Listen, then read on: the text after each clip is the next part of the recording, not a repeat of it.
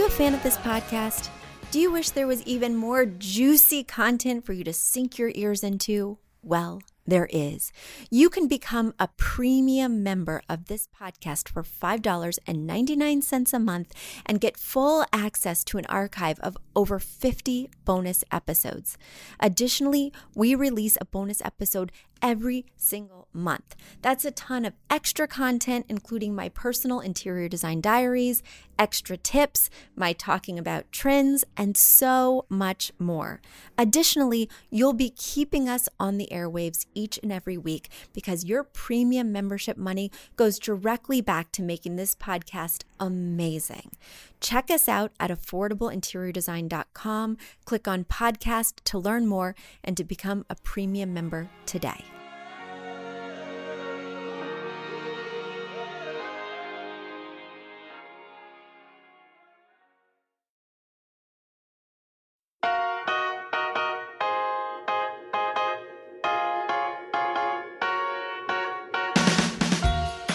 A high end designer or a lot of money to get a luxe look.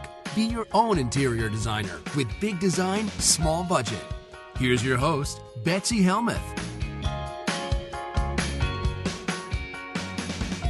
These past few weeks of focusing on feng shui have given me a newfound enthusiasm for the art form. I love feng shui. I truly believe it can transform your home and transform your life. I have felt it. I've experienced it. I found my husband through feng shui. I've cleared a lot of blockages through feng shui. And I have been so excited to not only share my personal experiences, but also to share some new things I am learning. So today we are going to wrap it up with part four Feng Shui Potpourri. I'm Betsy Helmuth. This is Big Design Small Budget, and I can't wait to share my final Feng Shui thoughts with you. So let's start it off with a general. In fact, today's going to be all about general, just little tids and bits that I wasn't able to share with you before because they didn't fit into that larger subject matter of each episode. So, first things first, I truly believe in keeping your toilet lid down and your bathroom door closed. According to feng shui, water is correlated with wealth. So, symbolically, every time we flush, we're flushing away our wealth. But having that bathroom door open and the toilet lid open just causes even more wealth to go right down not only the drains, but also the toilet. So keep those things closed, not only because it's not something I want my guests to see when they walk in, but also because, ugh, gotta hang on to that wealth. Now let's talk about something that I am a huge proponent of huge. I am a huge proponent of space cleansing. It's called space cleansing, space clearing, it's called smudging, and it transcends feng shui. There are a lot of different cultures who use this technique, but I think it is so important. In fact, whenever I have a big change in my life, when I'm moving to a new space, when I'm opening a new office, after I've had a negative confrontation with someone, after I've finished a project that was overwhelming, depleting, I want to shift the energy in my space. I want to shift and clear whatever was there before so that I can either start a new project or have a new feeling in the space or reclaim the space as mine. So I will burn sage. That's my favorite thing to do to clear the air, but you can do more than just burning sage or say burning sage isn't your bag. The other thing that can be fun to do is to mix essential oil of orange with water and spray it around your space. Now, I'm a little leery of this one. I love the smell of orange, and that sounds totally invigorating and uplifting to me. It sounds even better than filling my home with the smoke from a dry sage stick.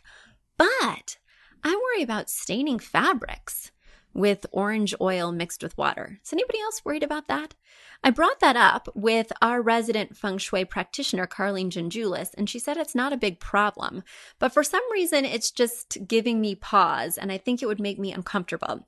But if you guys have experience, feel free to email me because I think I would rather do that than burning the sage, quite frankly, because the smoke can get so intense that I have to open the doors. And also, it does smell a little bit funny. So I went into a client's space the other day and he had just finished burning sage per my recommendation. He wanted to burn it before I came over so that way I would be seeing a beautiful cleansed space, which I thought was a great idea. Let me just put that out there. But it actually smelled like he'd been smoking up. I was like, has there been some pot smoking going on? No judgment, no judgment, just wondering before we met. So, uh, so it does have a fragrance that is somewhat questionable.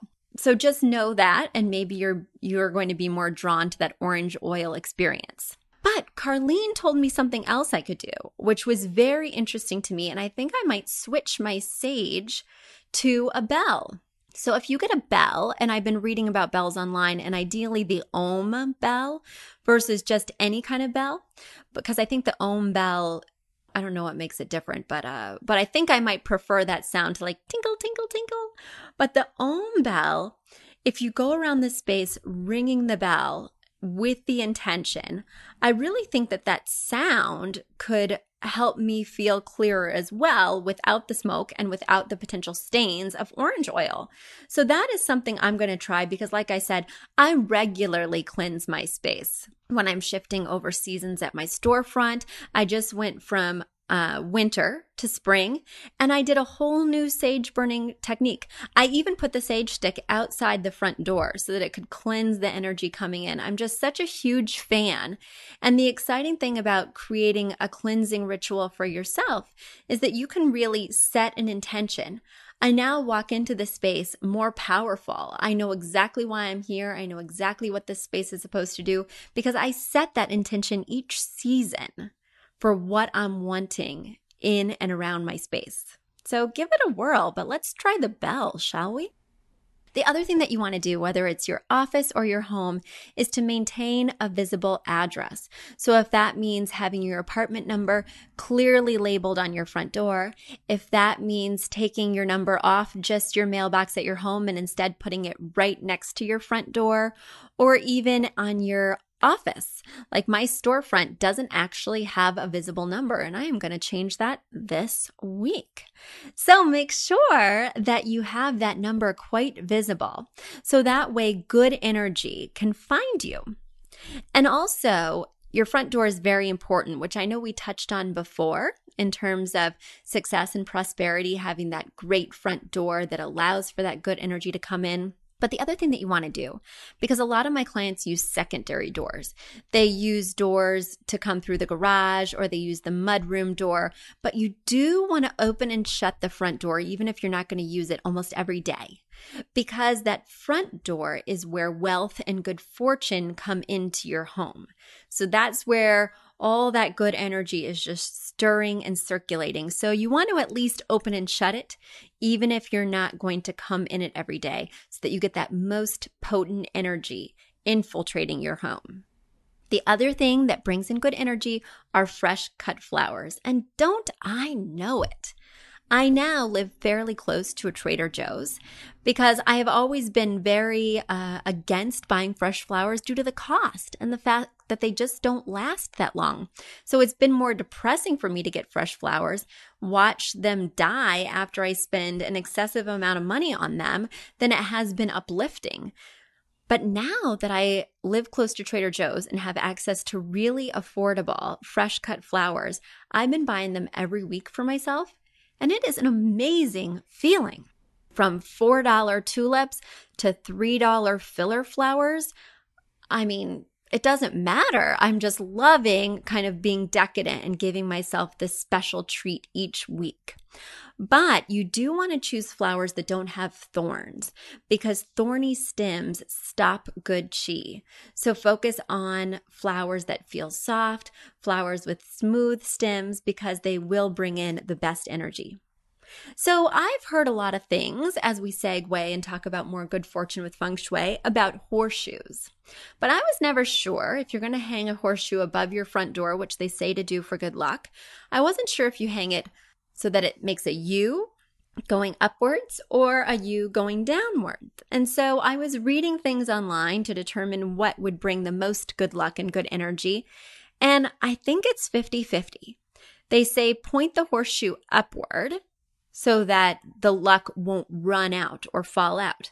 But then I read point the horseshoe downward so that way the good fortune will fall on you as you enter the space. I don't know. Upward sounds best to me because I just don't love the idea of something falling on me.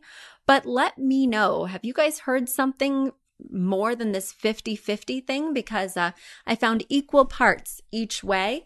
And I'd really love to know the definitive answer because I have a horseshoe that's begging to be hung. And now it's time for a quick commercial break. Do you love this podcast? Do you wish you could learn even more? Well, we have an online class bundle. Our online class bundle is comprised of three online classes beautifying your home for less, styling your home, and the fundamentals of feng shui. Each one of those three classes is between 30 and 45 minutes long and chock filled with visuals and tips things that will help you to style your own space or help out with other spaces. Additionally, with the pack of three classes, you get an autographed copy of my book, Affordable Interior Design. You get all of that for only $99. Once again, that's the three online classes as well as the book for only $99. You just go to affordableinteriordesign.com slash classes. Once again, affordableinteriordesign.com slash classes to buy your bundle today. And if one of those classes sounded intriguing, but maybe you already have my book or some of the other topics are not of interest, you can buy the classes individually at that site as well. Each class is $40. So head over to affordableinteriordesign.com slash classes to get your bundle or your online class today. Now, another thing that I thought was really interesting is only have images of things that uplift you or feel like prosperity and success to you. My mother is really drawn to The Potato Eaters by Van Gogh. And I don't know if you know that picture, but it is this very poor family sitting around a table looking super depressed. And it's very dark. The painting just has very little light in it so that everybody looks quite shaded and quite bleak. And they're huddled around this bowl of potatoes during the famine, looking emaciated and uh, rather destitute. And she really wanted this picture one Mother's Day. And so I got it for her. I had it framed, and it's really her pride and joy. And it's front and center in her home, right above her dining table. And I'm really thinking that that is problematic in a lot of ways. Now, I know the picture is what it evokes to you. Like having a picture of a Porsche in my office really wouldn't do it for me. Even though that symbolizes success for other people, for me, it's just not what I equate with being successful for myself, nor is it something I want for myself. I might have a 57 Chevy instead or something like that. So Beauty and message is in the eye of the beholder, and maybe she looks at the potato eaters and doesn't see destitution, famine, and extreme poverty. But, uh, but I definitely do. And I'm not sure how many other messages you could take from that. I'm not sure what other messages Van Gogh wanted you to take from that. I'll post a picture of it on our website, bigdesignsmallbudgetpodcast.com. So I'm thinking, you know, of the pictures around my house and what messages they're sending to me. And I just think that's so powerful because I usually pick art because it makes me feel good or because it matches my color palette. But now I'm going to really start picking art for its messages. And I was looking around my office because I'm recording live at our storefront today. And I'm looking here and the good thing is, I have images that are really inspiring images of New York City, images of people being successful and walking around on the pavement. I actually have photography by Monica Schulman. I will post her website on my podcast page as well because she is one of my favorite artists and I love her work and it's so affordable and the pictures of New York City are super inspiring. But anyway, Think about what images you're surrounding yourself with and what messages they're giving to you. And if you want more luck, more prosperity, more wealth, make sure that your pictures signify that. In my case, I want happiness and friendliness and family focus in my home. And so I'm just going to double check around my space and make sure that the images I hang evoke that. And I thought it was a really good reminder when I was breezing through my feng shui books and online pages. The other thing that you want to do in order to help draw more luck to your space and just have things feel better in general is to fix things that are broken. And I know it sounds like a no brainer, but they can really be blockages for you in your life. If something's low on batteries, if a light bulb is burnt out, this is something that immediately needs to be addressed. I put it on the top of my priority list, even though it seems like a small thing, but I really feel like that broken energy is a real signifier of something going wrong in a larger picture. So I try always to immediately remedy these small things that may seem like just little annoyances because I do think that they can be symbols of larger problems. So put some WD 40 on those squeaky doors, change out the light bulb on that vanity strip above your bathroom mirror. Think about these things so that way your life can have a little bit of a better flow to it. I was also reading this tip, which I thought was interesting because it is not something that I do consciously, but now I will. It's saying to use all four burners on your stove equally because the four burners, the stove is a very important component in feng shui. Like it has so much meaning imbued with it. You really have to look it up because it's a little overwhelming how much the stove signifies in this art form. But um but just to sum it up quickly, each burner is an avenue of prosperity. So if they're not all being used, it represents areas of prosperity in your life that you're not focusing on or reaping the rewards from. So now I'm going to consciously use all four burners. So I'm going to start rotating and switching things up. Now, if you remember my episode Feng Shui for Wealth, you will remember that Carlene, our resident Feng Shui practitioner, told me something that changed the entire way I think about feng shui and that let me know that I've been doing feng shui wrong all these years. And basically, what she said was that no matter what remedy or cure you put in place, you have to do so with intention. And I thought that was really good. For some reason, that really sparked something in me. I just haven't been placing things with intention. I've been buying the right plant that I'm supposed to buy. I've been putting it in the right corner that's supposed to signify prosperity. It's been growing, but I didn't imbue it with that from the start. I wasn't at IKEA saying, Hello, plant. Are you the plant that's going to bring me success, wealth, and prosperity? Come home with me. So I was reading some more about feng shui online and there was this three step process to reinforcing your feng shui intentions, and I thought it was really good. So I'm basically just taking this a step further than what Carlene had told me about creating intention. And now I'm going to use these three steps every time I'm choosing or working on a feng shui cure. The first step is, of course, to take action. So let's just say I was going to buy a money plant for my office, which I really need to do, by the way, and I'm going to try and do this week. So let's say I really need to buy a feng shui plant, um, a money tree for my office to bring in prosperity. Well, first, I'm going to go to IKEA or Lowe's or Home Depot, and I'm going to be actively looking for that plant. So I'm going to take action. Step one. Step two, I'm going to verbalize my intention. So when I pick up the plant, I'm going to say, Plant, you are coming with me to my storefront to bring prosperity. When I walk in my storefront and put it in its spot, I'm going to say, Spot, plant, here we go. You are in this place to activate success. And then what I'm going to do after I've taken action, spoken my intention, the third thing I'm going to do is I'm going to envision the outcome. So, what will that feel like? What will that look like? How high will this plant be? And where will I be in my storefront? Who else will be here with me? What will be happening? Will the phones be ringing? So, I'm going to really envision all of that and do each step with each cure that I'm creating, whether it be ringing a bell and me walking around the space, verbalizing my intention for, you know, a new beginning, a fresh outlook. Uh, and then also envisioning as I'm walking around the space what that new beginning will look like. So, anyway, I just thought that that was a powerful way to really make sure that I'm activating that intention with these three particular steps.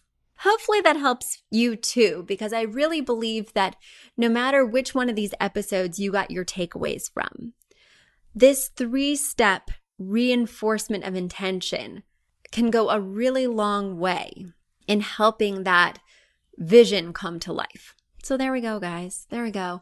I love feng shui. And I really think that there's been some powerful techniques that not only I've been reminded of during this four part series, but also that I've learned about. And I am going out. I am getting the bell. I'm getting the money plant. It is happening. I am taking action this week. And I hope that you are too. So now it's time for some listener emails. And my first email is a doozy.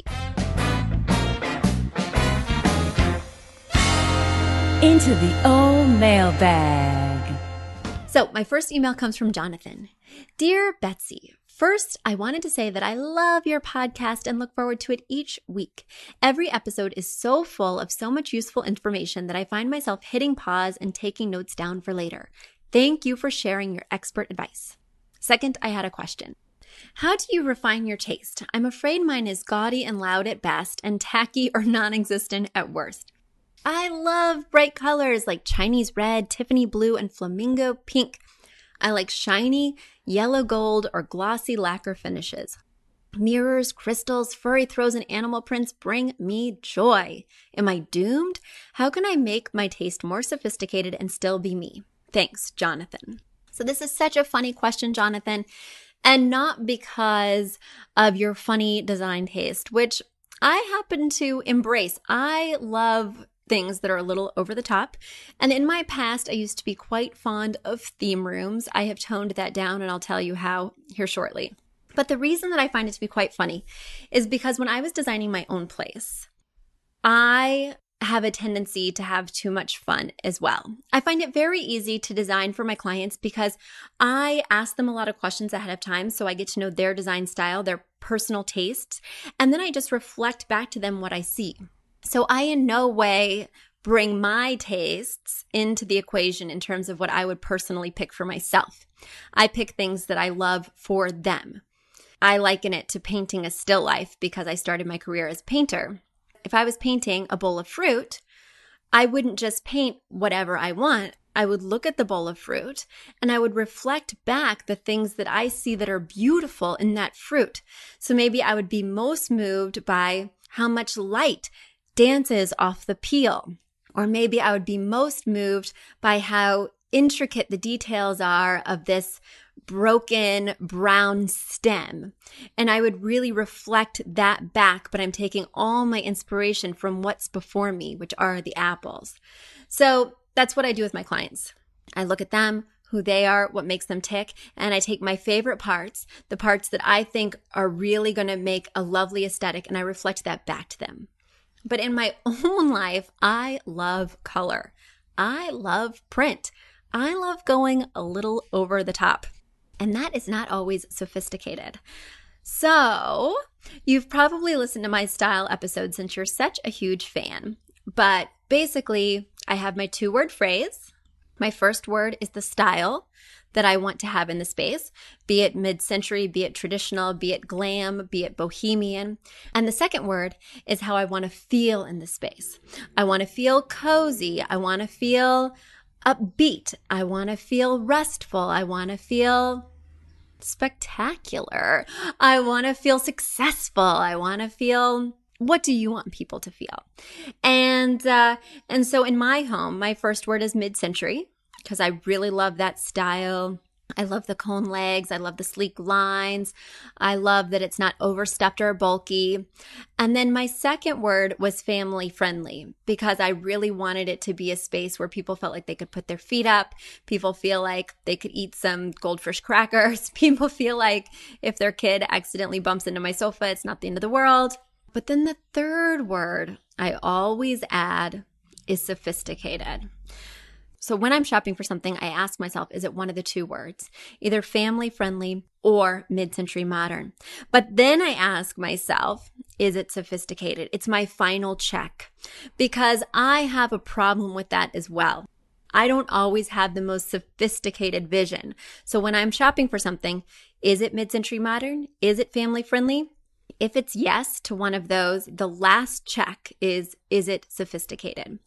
And I struggled with this in my own home because I was just really like a kid in a candy store and the world was my oyster and I was just wanting everything that I saw that was mid century and it didn't necessarily go together well.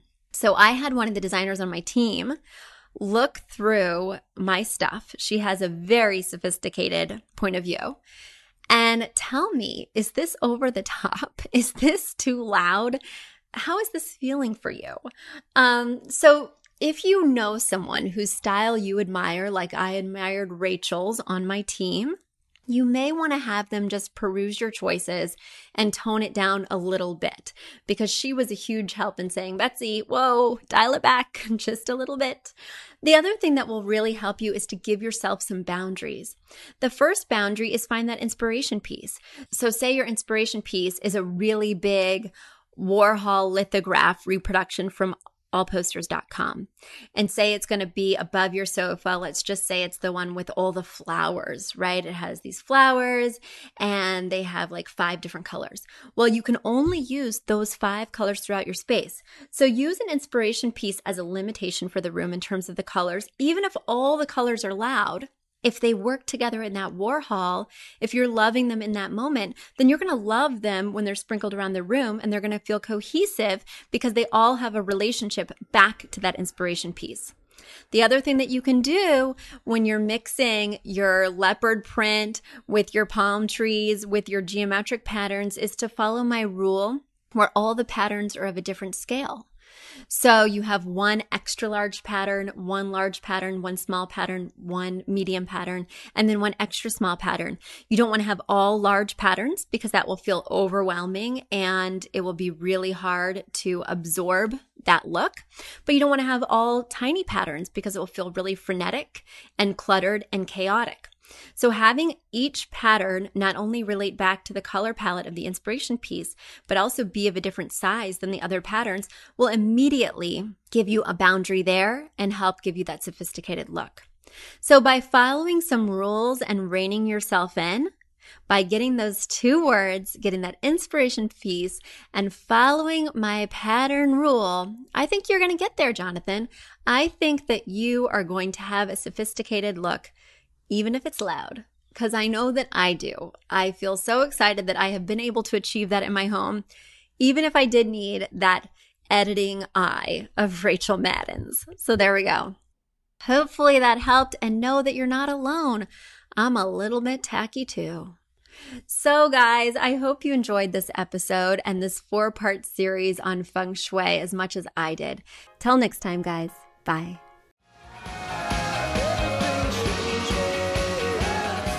Asked for it, and we have answered the call. For years, you've been saying, Betsy, you're talking about all these great design concepts, but we can't visualize them. You're describing the picture that the listener sent in of their problem, and we wish we could see that picture too. After all, a picture is worth a thousand words, and I do my best to describe them, but there's nothing like seeing it for yourself. And that's why Affordable Interior Design, the podcast, now has a YouTube channel. Not only do we have a YouTube channel where you could see recordings and clips of these podcast episodes, we also have an Instagram, a Facebook, and so many other exciting things.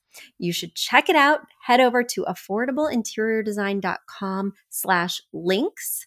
Once again, affordableinteriordesign.com slash L-I-N-K-S links. And when you go there, you will see links to our YouTube page, our Instagram page, our Facebook page, and more. Please check it out, follow, and subscribe so you can see everything I'm talking about.